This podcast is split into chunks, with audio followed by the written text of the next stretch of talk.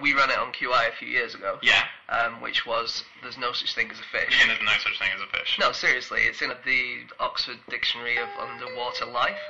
It says it right there, first paragraph. No such thing as a fish.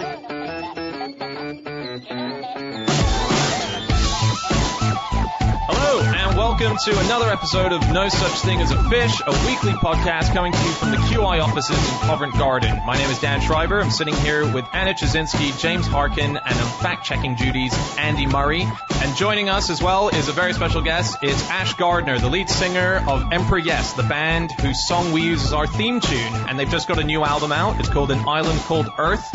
And throughout the show, during the interstitial moments, instead of our regular stings, we're going to be using extracts from songs from that album that you should definitely buy.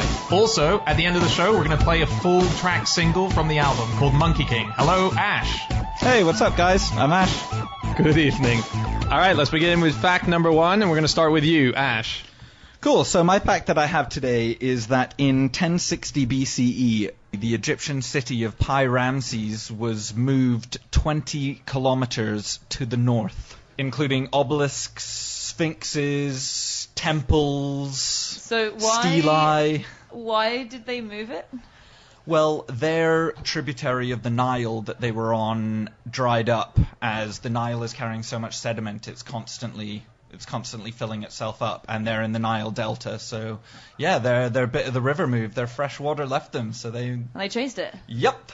Did they wait? I mean, because you, you know you don't wake up one night and go, oh my god, there's 20 kilometers of silt where there was a river. So they must have waited and just gone to and from the Nile until gradually it was just that bit too far, and then one day Yeah, they thought so. it's gone just a centimeter too far for me now. So let's go 20 kilometers up that direction. Yeah, carrying all this shit. There is a river that changes direction in, in the year. I think it's a Tonle Sap, is it, in Cambodia? And it goes towards the lake for half the year and then it changes direction and goes away from the lake for the rest of the year. Wow. And that's because the Mekong River has so much uh, water flowing down it that when it reaches the sea, it can't get the water into the sea quick enough. So it backs up and fills up a lake. I think in the wet season, that lake is 10% of the size of Cambodia. So the Nile was really important, of course, for the Egyptians. Um, so much so that their new year began at the flooding. So whenever the flooding was, that was when their new year was. Uh, their maps were orientated so that the source of the Nile was at the top. So the north was in the south and the south was in the north, as we would imagine it. Ah, which of course, Upper Egypt is yeah. is the southern bit. yeah, it's Is it? upriver. Yeah, that's Upper Egypt is is the bit that heads towards Sudan and Ethiopia. Ah, And so important was it that it flooded every year that uh, Egyptian pharaohs would ritually masturbate into the Nile to ensure an abundance of water. does that ensure it? What, they um, believe so. what was the belief behind it was giving birth to more water? Yeah. Is it just literally to provide more liquid? They think that tiny Yeah. deposit is going to tip it over the edge. Well, who knows how big the little deposit was in those days. but yeah, no, it was um, like because it was a bringer of life, etc. And Wow, did they do that to other stuff? Their ill Maybe. friend. Apparently, Cleopatra had the first uh, vibrator, and apparently it was a wooden box with a bee on the inside of it. What the bee was going? That was the No. vibrating element. I believe the vibrator was the fourth um, electronic. Um, thing to be powered by electricity when electricity was first invented. Really? Yeah, can't remember what the other three were. Weirdly, that's the only one I remember. Got to be lights.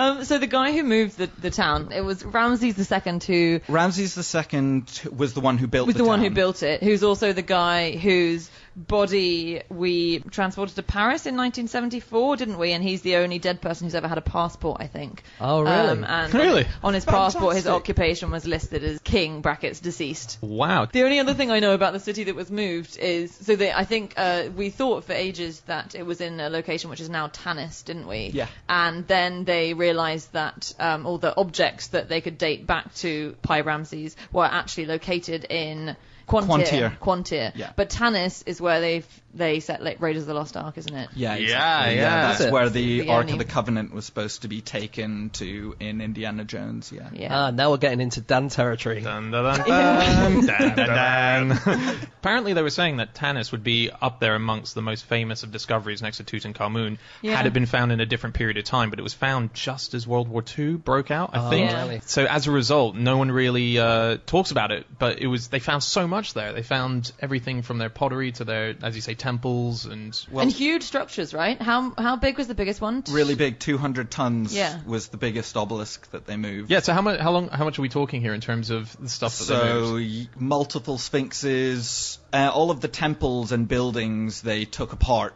brick by brick and moved those, but the uh, the obelisks and stuff were moved whole. Sphinxes. Yeah, they had more than one sphinx there. Did they? yeah, The thing, the, the thing about the Sphinx is, is it right that it was under sand for like hundreds and hundreds of years, and then they just kind of found the top of its head, and then they dug down and Yeah, that that is pretty right. That was like around Napoleon and his lot when they turned up. They've got photographs from around that time period where just the head of the Sphinx is sticking out. That's so cool. Wow. So have we actually dug to the bottom? Is he like on a tricycle maybe, or is, is there more to like- uncover? yeah, you can see his feet, but we can't see the bottom of the bike. Yeah. What's yeah? What could he be on or she? Is it she? Um, so they think that the Sphinx is the face of Khufu, which is the person who the Great Pyramid was built for. So maybe the Sphinx is a guy. Oh. oh. I thought the Sphinx was a woman, and that when she's riddling, then she's female. I'm pretty yes. sure. Is it true that Napoleon actually shot off the nose or not? Question No. mark. No, we don't think so. Really? Yeah, we think there's photos of um, it without a nose before Napoleon came along. Right. It also yeah, had artist sketches and stuff from Yeah. before Napoleon. Yeah, probably not photos. Photos. Yeah. it also had one of those um those things that come off It did. the It chin. had a braided beard. A braided beard, which Yeah. is in the British Museum. Cases throughout history of us moving just great structures, aren't there? Like when Yeah. we moved Tower Bridge. That's what it reminded me of. Is when we took apart Tower. Lo- sorry, London Bridge. That's the myth that it was Tower Bridge. Uh, we sold London Bridge to the Americans, didn't we? And it was the guy who sold it numbered every brick, so it was taken apart bit by bit and then could be put back together exactly the same. at the Oh wow. end. I once read that the windows of Lincoln Cathedral, the stained glass windows, they took them apart piece by piece and then labelled them all and then put them back, wanted to put them back as a jigsaw. This was during the war because they didn't want them to get smashed. Uh, and then uh, someone lost the picture of what it was, so they had to do it painstakingly and just work out where everything was. And I emailed them and it's not true. Oh, Yeah, thanks. I know. I know. this is a, a, a bit off topic, but the way that uh, Talking Heads recorded Remain in Light is that every percussive instrument would play constantly throughout every song. And then when they came to mix the album, they muted, they automated the mutes for on off for the different percussive sections. So they're like, Oh. "Ooh, we want a cowbell here. That is Hey, there's a cowbell." insane. So when they went back to mi- remix it or remaster it about 10 years ago and they listened to it, they went, oh, wow. Uh "oh, It sounds like they played it before they'd written it. Like they just got everyone to play everything, Yeah. and then rec- we didn't have time to write anything, guys. Yeah. So play everything. We'll everything. write you've the got. song through the We'll mute write button. it later. Yeah. What? So uh, Ramses had he apparently had over 200 different wives, and with these 200 different wives, he had uh, 69 sons and over 60 daughters. He's done quite well to get Yeah. so many kids, considering he was masturbating into the Nile every single day. Maybe, they were swimming in That's it. yeah. Um, one tiny thing which I really like, Yeah. because speaking of uh, moving moving buildings, is that Ataturk was a big fan of nature, and he had his uh, Yalova mansion. He was told by uh, the people who built his Yalova mansion that there was a tree in the way of it, and they were going to have to cut down this tree. It was a plane tree, and instead of letting them cut it down, he made them move the entire mansion four meters to the left. wow. Yeah, dedication to Yeah. nature. Bit annoying for the construction workers. Also, the uh, the biggest the biggest stone to ever be moved. This is this is a bit random, but it was moved in Russia, and it was moved out not that long ago, like 200 years ago. Yeah. They just decided to tug a massive stone, as bigger than any stone humans have moved ever. Any of the Egyptian, Yeah. mon- anything, Why did they do that?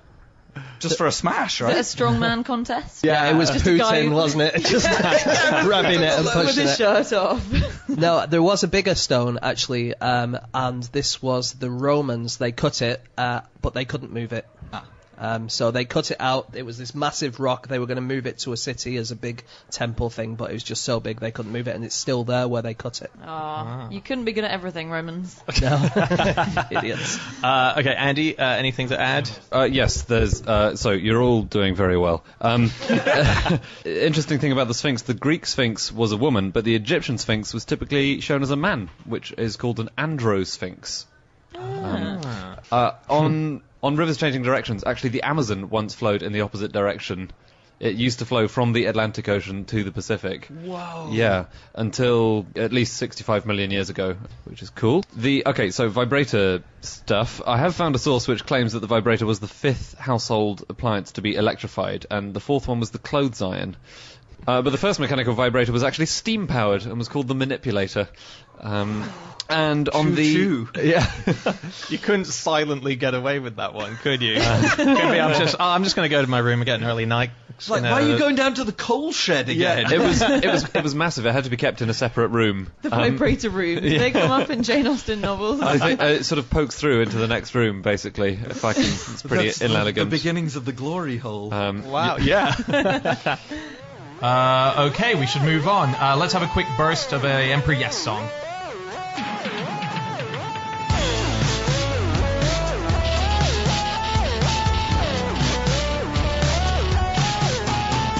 Okay, that was Paramis Titanus, that little extract you heard just there from Ash's album. Uh, that was exactly the subject that we were just talking about for his fact. Okay, time for fact number two. Ptaszynski. My fact is that in 1864, one of Charles Dickens' friends had a flat pack Swiss chalet delivered to his home as a Christmas present. and that wouldn't have fit in the stocking. No, it didn't. So uh, it was Charles Dickens' actor friend, and he had it delivered to Higham Station near Char- near Dickens' house. It arrived in 58 boxes and was split into 94 pieces. And uh, yeah, Dickens had to go pick it up, load it onto the carriage, multiple trips, I imagine, and erected at home. Was, Was- it was it wrapped? Was it like every was it disappointing every time you opened one of his? What is this? What what is the going hell on? is this? I wonder if it came with instructions. Well, because they bet do. it came with someone who knew what they were doing. Probably in those times, instructions was probably a human. Oh, if only Meccano did that now. Yeah. Every box came with just a human being. But you can buy a flat pack IKEA house now, right? And you assemble it. it has instructions. I mean, they, I think they come and assemble it for you. I'm guessing. I don't think it's like one Surely. Allen key and The some ones looked at instructions. online are all from Germany, and they have guys that come and install them for Yeah. you. So I think that's quite a risky present to get somebody. It's if they don't like it, how do you return that? Yeah. Gift vouchers is definitely safer, isn't it? Yeah, Swiss Chalet gift vouchers. Get that. Um, but fortunately, he absolutely loved it, and he built it in a road ran through Dickens' property, and he built it on one side of the road, and his home was on the other. So then he had to build a tunnel that ran from his house to the Swiss Chalet because he didn't like having to cross the road because you know he liked his privacy. So he erected this entire tunnel, which still survives, uh, where he used to escape to his writing chalet. And that's where he wrote. So it's more like a shed, really, isn't it? Would it you was say? two Yeah. stories. Can a shed be two stories? Yeah. No. Uh, he seemed like a really fun guy as well. He uh, he basically had a secret writing room, a secret area in his house that was hidden behind a bookshelf, which was a fake bookshelf. Ah. And so he had fake books on the bookshelf, and he actually he came up with names. He Oh, even yeah, I've designed the heard books. as Yeah. well. So some of the titles include Noah's Architecture, was Shakespeare's Mother Fat, and he had a nine-volume set titled Cats' Lives. Yeah. Yeah, I don't know if it's true, but that's It is that's- true. It still, is it it? still Right. exists. Where is the house and the tunnel? It was in Kent. The Garden of England. There is um, a village in, I think it's in Kent, where they have a load of Charles Dickens memorabilia and stuff. And he never lived there. It was just a place he used to go on holiday sometimes. And there was a councillor who was so annoyed that everyone was like calling the shop like Charles Dickens shop or Charles Dickens pub. He had a plaque put on his house saying Charles Dickens did not stay here.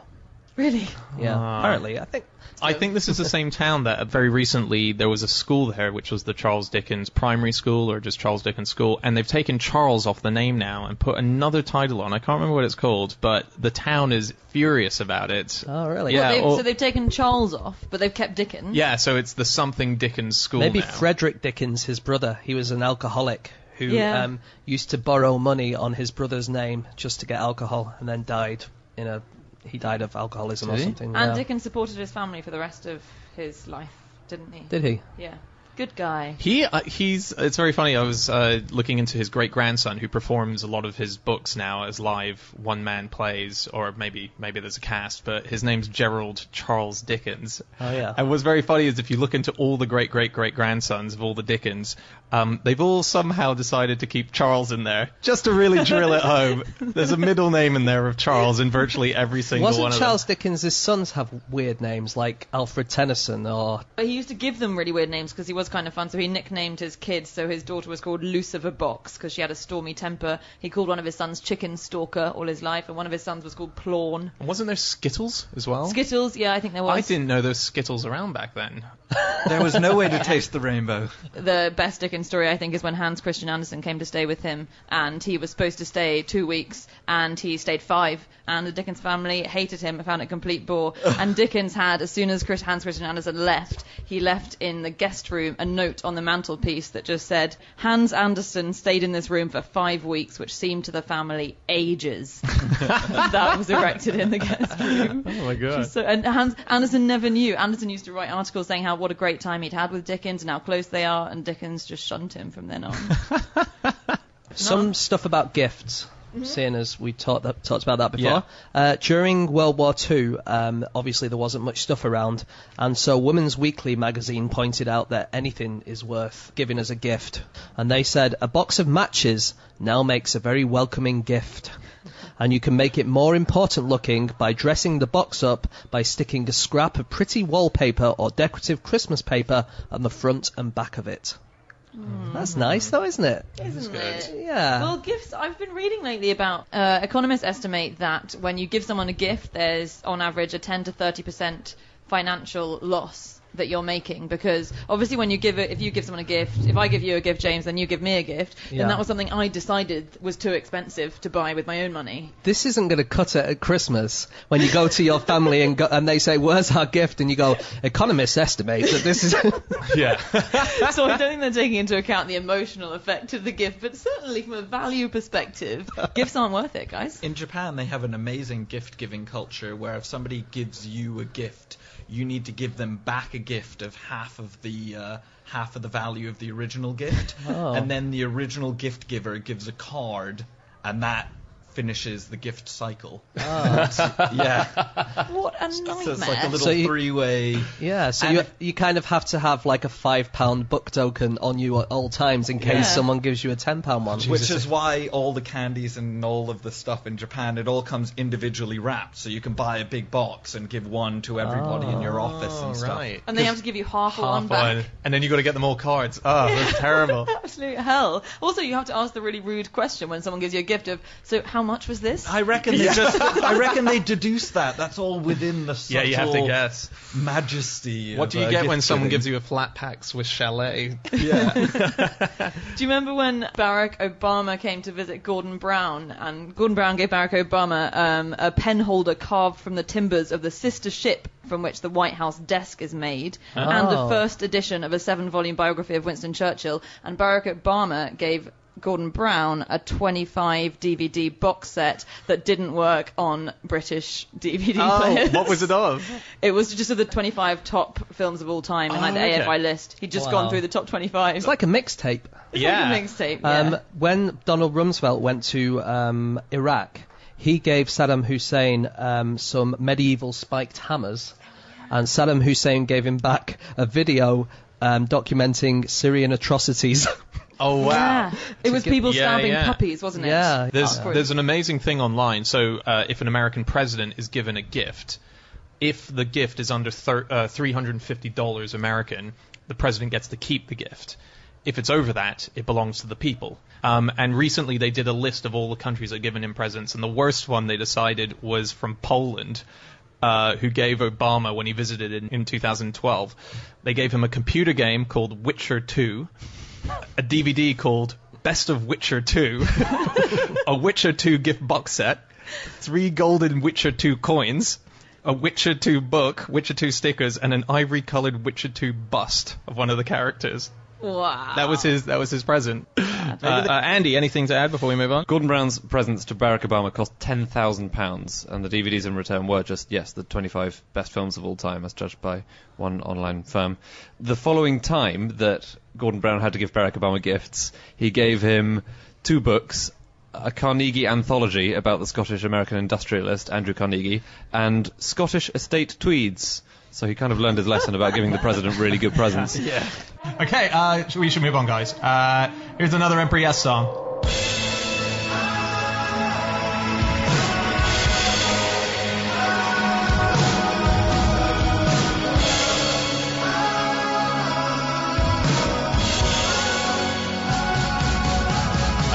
That song was called Cosmos, and uh, it's now time for fact number three. James. My fact is that neuroscientists could tell if you are a musician simply by looking at your brain. Wow. So this comes from a book called Musicophilia by Oliver Sacks. Yep. Uh, it's a great book all about music and the brain, and he's basically saying that yeah, the the brain just develops differently from people who spend their whole life playing music. I think it was Oliver Sacks that said that he reckons everybody has perfect pitch as a baby, but mm. you learn to disregard it, and it's only the practice of music which keeps that up. So Yeah. he argues for the fact that you cannot learn perfect pitch as an adult. Also, as a baby, when you're two, you have more brain cells than you'll ever have again, don't you? Yeah, And they could- they don't say take that- advantage of it. And you can you can remove a large portion of the baby's brain. Yeah, half, and it can still function as a full brain. Of anyone's brain, I think. What? Well, yeah, you can, not you in move- adults. No, no, you can move half of anyone's brain and it, it still works as a brain. Oh, I mean, but I just think not you'd a- want to do it quite carefully. With like a clean knife. Yeah. Um, so music and the brain, there's been lots of um, studies about that. Um, there's been a study quite recently that looking at brain waves of musicians, and they found that when two musicians synch- um, play a duet, their brain waves synchronize, which is quite cool. Wow. Yeah. And there's another one that they looked at jazz musicians as they're improvising and found out that they turned off areas linked to self-censoring and inhibition as they do that. Oh, wow. And then there was another study by Heriot Watt University that um, looked at the kind of music people liked and then gave them personality tests and found out what kind of personalities they had. And they found that blues fans had high self-esteem, they're creative, outgoing, gentle, and at ease. Jazz fans have high self-esteem, are creative, outgoing, at ease. Oh, I thought you said and a tease. and at ease. No. Bit of a tease. Um, classical music fans have high self-esteem, they're creative, and they're at ease. Uh, and rock and indie fans have low self-esteem, are not hardworking, not gentle, and not outgoing. Excellent. That's Ash. that you're talking about there. your fans. What's up? Sorry, I was just having a nap. Couldn't keep up with all this. Um, you can tell amazing things from w- looking at people's brains, can't you? So it's a really Yeah. reliable way to predict someone's political affiliations. If you Oh. look at someone's brain function, you've got an 82, not you personally, if you're a brain surgeon, you've got an 82% chance of predicting someone's political affiliation, whether they would, like how they would actually vote. That's so whether they be extraordinary. Republican or Democrat. Uh, if they've had half their brain removed, they're a UKIP supporter. Yep. Wow, politics. Oh my goodness. This is new. This is new for us. Oh my god. Um, another quite cool thing you can tell is you can predict if your relationship's going to last. So What? Yep. So they they looked at couples at the start of a relationship when they said they were falling in love, and the couples where their brain function showed that they were suppressing the area of the brain that usually is judgmental and the area of their brain that's selfish. Um, if they're more suppressed, then the relationship lasts. So, So surely let's all like uh there needs to be an app for this, right? A brain scanning app, yeah. As soon as you meet someone. Man, I'm it's weird, isn't it? It's it's Yeah. too. Uh, that's it would be too scary for people to do. Here's another thing that explains how little we know about the brain. There was Yeah. um, a case of a guy called Mr. B. We don't know what his real name was. Um, he had bad OCD, depression, and anxiety. So he had um, shock therapy. They gave him electric shocks, and to, in theory was that they would change his brain waves or whatever. Um, so the treatment worked actually quite well. His OCD went, his depression went, his anxiety went, but it had a strange side effect. It turned him into the world's biggest Johnny Cash fan. Um, before the surgery, Mr. B was a casual music listener who liked Dutch music, the Beatles and the Rolling Stones. But after the treatment, he bought every Johnny Cash CD and DVD he could get his hands on, and he wouldn't listen to anything else. That's amazing. Um, okay, Andy, you got anything to add? This is interesting. On uh, perfect pitch, it's also more common among blind people, for whom, if you have uh, perfect pitch, it's more handy to work out whether a car is moving or in which direction, or footsteps. It sort of gives Right, you yeah. more of uh, an idea of your surroundings. And also for people who speak other languages, because a third of the world's languages are tonal. Yeah, and Thai and to understand, yeah, Thai, Vietnamese, and and lots of Chinese uh, languages, uh, that you need pitch to work out what someone's actually saying to you. So, um, It's interesting that uh, pitch is not as powerful in our brains as rhythm, and that you can lose uh, through head traumas and disease and stuff. You can lose your ability to differentiate pitch, but it's really, really difficult to lose um, uh, your idea of rhythm, and your sense of rhythm. That's weird. Yeah, so it goes so it goes back, back way further. way further. Yeah. Okay, uh, we need we need to wrap this one up. Uh, here's another preview from the Emperor Yes album.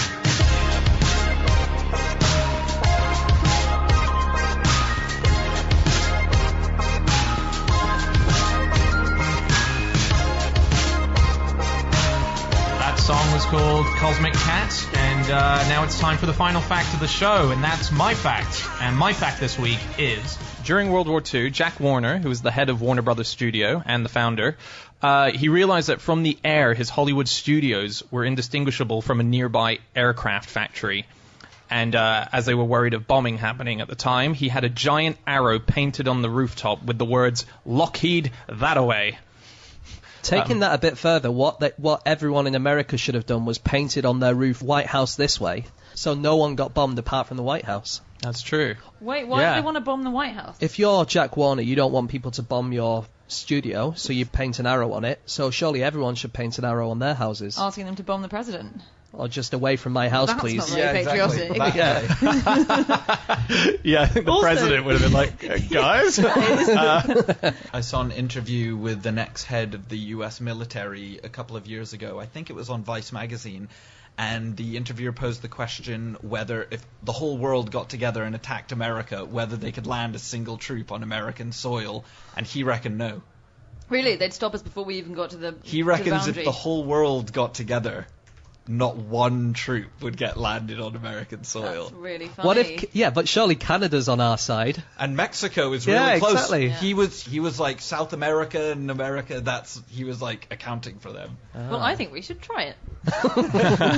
I'm free tomorrow. Okay, let's do it. Can I just say to the NSA, if they're listening, I don't think that's a very good idea at all. and when I say They're if they're definitely listening, listening. I just with the thing of Jack Warner painting a massive arrow on the roof. the- I the thing that I liked about it though was the idea that if there was a Japanese bomber flying over, they would look down to it and they'd be like, "Oh, directions." And I've always wondered about directions. Like, how do you in back then? How did you get flight directions if you didn't have a map for the area Yeah, or whatever? there are And big concrete arrows in America. That's what. Yeah, that's an extraordinary thing that I had no idea about. Uh, yeah, the post in America, the way that they used to direct the postman was to have these huge concrete arrow slabs on the ground, and they would just bring you from the east coast to the west coast and back again. And so, So like in a plane. yeah, in a plane, you'd look down, Yeah. you'd see an arrow going that away. All right, things about roofs. Oh yeah. seeing as that was the point at the start. That apparently there are churches in the UK that have a thing called the Voice of God, which is a microphone on top of their roof that when you're trying to steal metal, steal lead from the from the roof, then it'll say, "Stop doing that, you terrible person! You're going to hell," kind of thing. and there seems to be a lot of news articles about people painting penises on the top of roofs. Uh, I've Oh, seen yeah. at least two or three of those. Yeah. There was one in Hungerford in 2009. A guy called Rory um, painted a large phallic symbol on his parents' um, roof. And his mother, Claire, 49, said, We don't want any more children, so the idea of sleeping under a giant fertility symbol is rather worrying. She's kind of missing the point, isn't she? I think the journalist must have pointed out to them that it was a fertility symbol because she said that, and then the husband said, "We don't want to lie in bed at night and hear couples at it above us," which is a really confusing quote. But I think he's implying that randy couples are going to come and go to their roof. Oh, like they do in the Cerne Abbas song. Exactly, exactly. But I did like that story because they only found out that he'd done it when he was away on his gap year. So they rung him up, and he was in Brazil at that time. So he just said, "Oh, you found it then." Um, Jack Warner, just very quickly about Okay. this Yeah. character because I didn't know much about him. It's the big, one of the biggest movie studio names we all know, Warner Brothers. Um, originally, they were called uh, Wonskolaser. That was their surname, so it could have been Wonskolaser Brothers, um, but they changed it to Warner. Uh, they initially started uh, as three brothers um, who were just getting, getting into the movie business. They started the business as a result of their dad selling his gold watch and them selling their horse called Bob. And Jack Warner was a really interesting character, very hated. He outdid Yeah. all of his brothers. He got them to sell their shares, saying that, that all of them were going to share, it, and then he bought them all back the next day on his own, and they never spoke to each other again. Uh, even to the point when they fell out that he he was uh, when his brother died, Harry died. Uh, they asked the press, were like, "Hey, or you know, any any response?" And he said, "I don't give a shit about Harry." Yeah. I mean, that's that's intense. He said, "There's a, if you look at quotes of his online, all the quotes are just like one was to an actress uh, where he said, "You were very good playing a bitch heroine, but you shouldn't win an award for playing yourself." I mean, that's, that's harsh. And he also apparently met Albert Einstein, and when he met Albert Einstein, uh, he said to him, "I too have a theory of relativity. Don't hire them." But he, yeah, him and his older brother Harry had a terrible relationship, and there was one uh, account of them, Harry running through the studio chasing Jack, wielding a lead piping, screaming, "I'm gonna kill you," which is just so seems like it was the inspiration for a lot of cartoons that followed it. Yeah. Um, Did a lot of people get killed by lead piping in the old days? and maybe they just played Cluedo. This is that's why Cluedo was a really insensitive game when it first came out. Uh, all I know about Warner Brothers is they used to make cartoons. Yeah, it's weird that they made all these uh, uh, all those big films, and now we associate Warner Brothers so much with cartoons. But they made quite a lot of uh, politically incorrect, I'm going to say, cartoons. There is a group of films called the Censored Eleven, which are the eleven Warner Brothers films which had to be suppressed from the 1950s onwards. Did you know when uh, when Jack Warner was young and his uh, his parents ran this movie uh, movie theater? He used to be a chaser, which is somebody who would come on in between the movies and sing to clear out the audience. oh, to get a second audience in. Maybe that's where all his bitterness comes from, is the fact that he was employed to be a shit He singer. was, yeah, he was a vaudeville performer when he was younger and totally failed at it and was really well known at just being a bad comic and always having really bad jokes, and, Yeah. but being quite keen and trying to make people laugh, just failing. Just on Warner Brothers. Yeah. Do you know the was Flintstones a Warner Brothers production? I started looking into all sorts Hanna-Barbera. of projects. Hanna-Barbera. Hanna-Barbera, wasn't it? Oh yeah. Oh, on Hanna Barbera actually. Yeah. I was reading about Tom and Jerry the other day. The last Tom and Jerry cartoon that um, Hanna and Barbera directed, they commit joint suicide at the end of it. So What? they both get dumped by their respective girlfriends, and so I think Tom gets which one is the cat? Tom's the cat. Tom, yeah. So he gets dumped first, so he's sitting really depressed, and then Jerry gets dumped, and they sit on a railway line, and it ends with them sitting waiting for the train to come and mow them down. That's so dark. Yeah, it's really weird. They committed suicide. yeah, they Oh did my together, God. but it's quite sweet because they did it together. They finally realized. Suicide realised. packs are never sweet. Um, so the Flintstones used to be sponsored by Winston cigarettes, and so it used to have adverts for Winston cigarettes at the beginning and the end of it. And there was a public outcry about this because uh, one of the most famous was when Fred and Barney uh, sneak around the back of the house when the women are doing the housework, and they sit down and have a cigarette, and they talk about how great it is that they're smoking these great cigarettes while their wives are doing all the hard work. And Fred Flintstone said, Winston tastes good like cigarettes should. And there was public outcry because that's a misuse of the word like, and it should be as cigarettes should. we were pretty angry about that. That's wonderful. Um, okay, Andy, uh, anything to add? On American military might, America spends more on its military than the next 15 countries combined, and the Wow. total amount of uh, land area occupied by US bases and facilities is bigger than Washington, D.C., Massachusetts, and New Jersey combined. Wow. And on roof pinasia, uh, I've just found two headlines from the Metro that I want to leave you with. Man surprised by massive roof penis, and school surprised by 20 foot penis. So, there you go.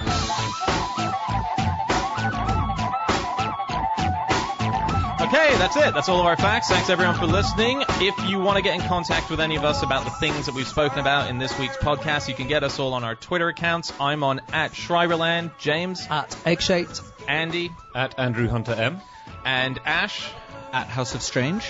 And also, Ash can be got on at Emperor underscore yes. See you again next week with another episode of No Such Thing as a Fish, our Halloween special. Goodbye.